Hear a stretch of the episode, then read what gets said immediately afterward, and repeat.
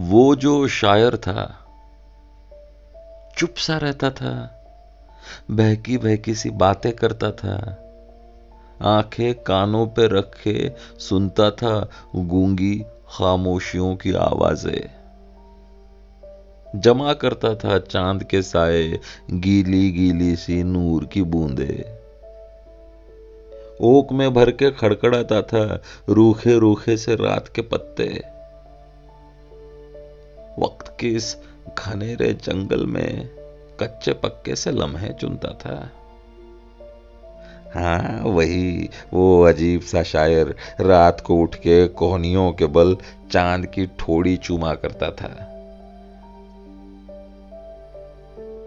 चाँद से गिर के मर गया है वो, लोग कहते हैं, खुदकुशी की है।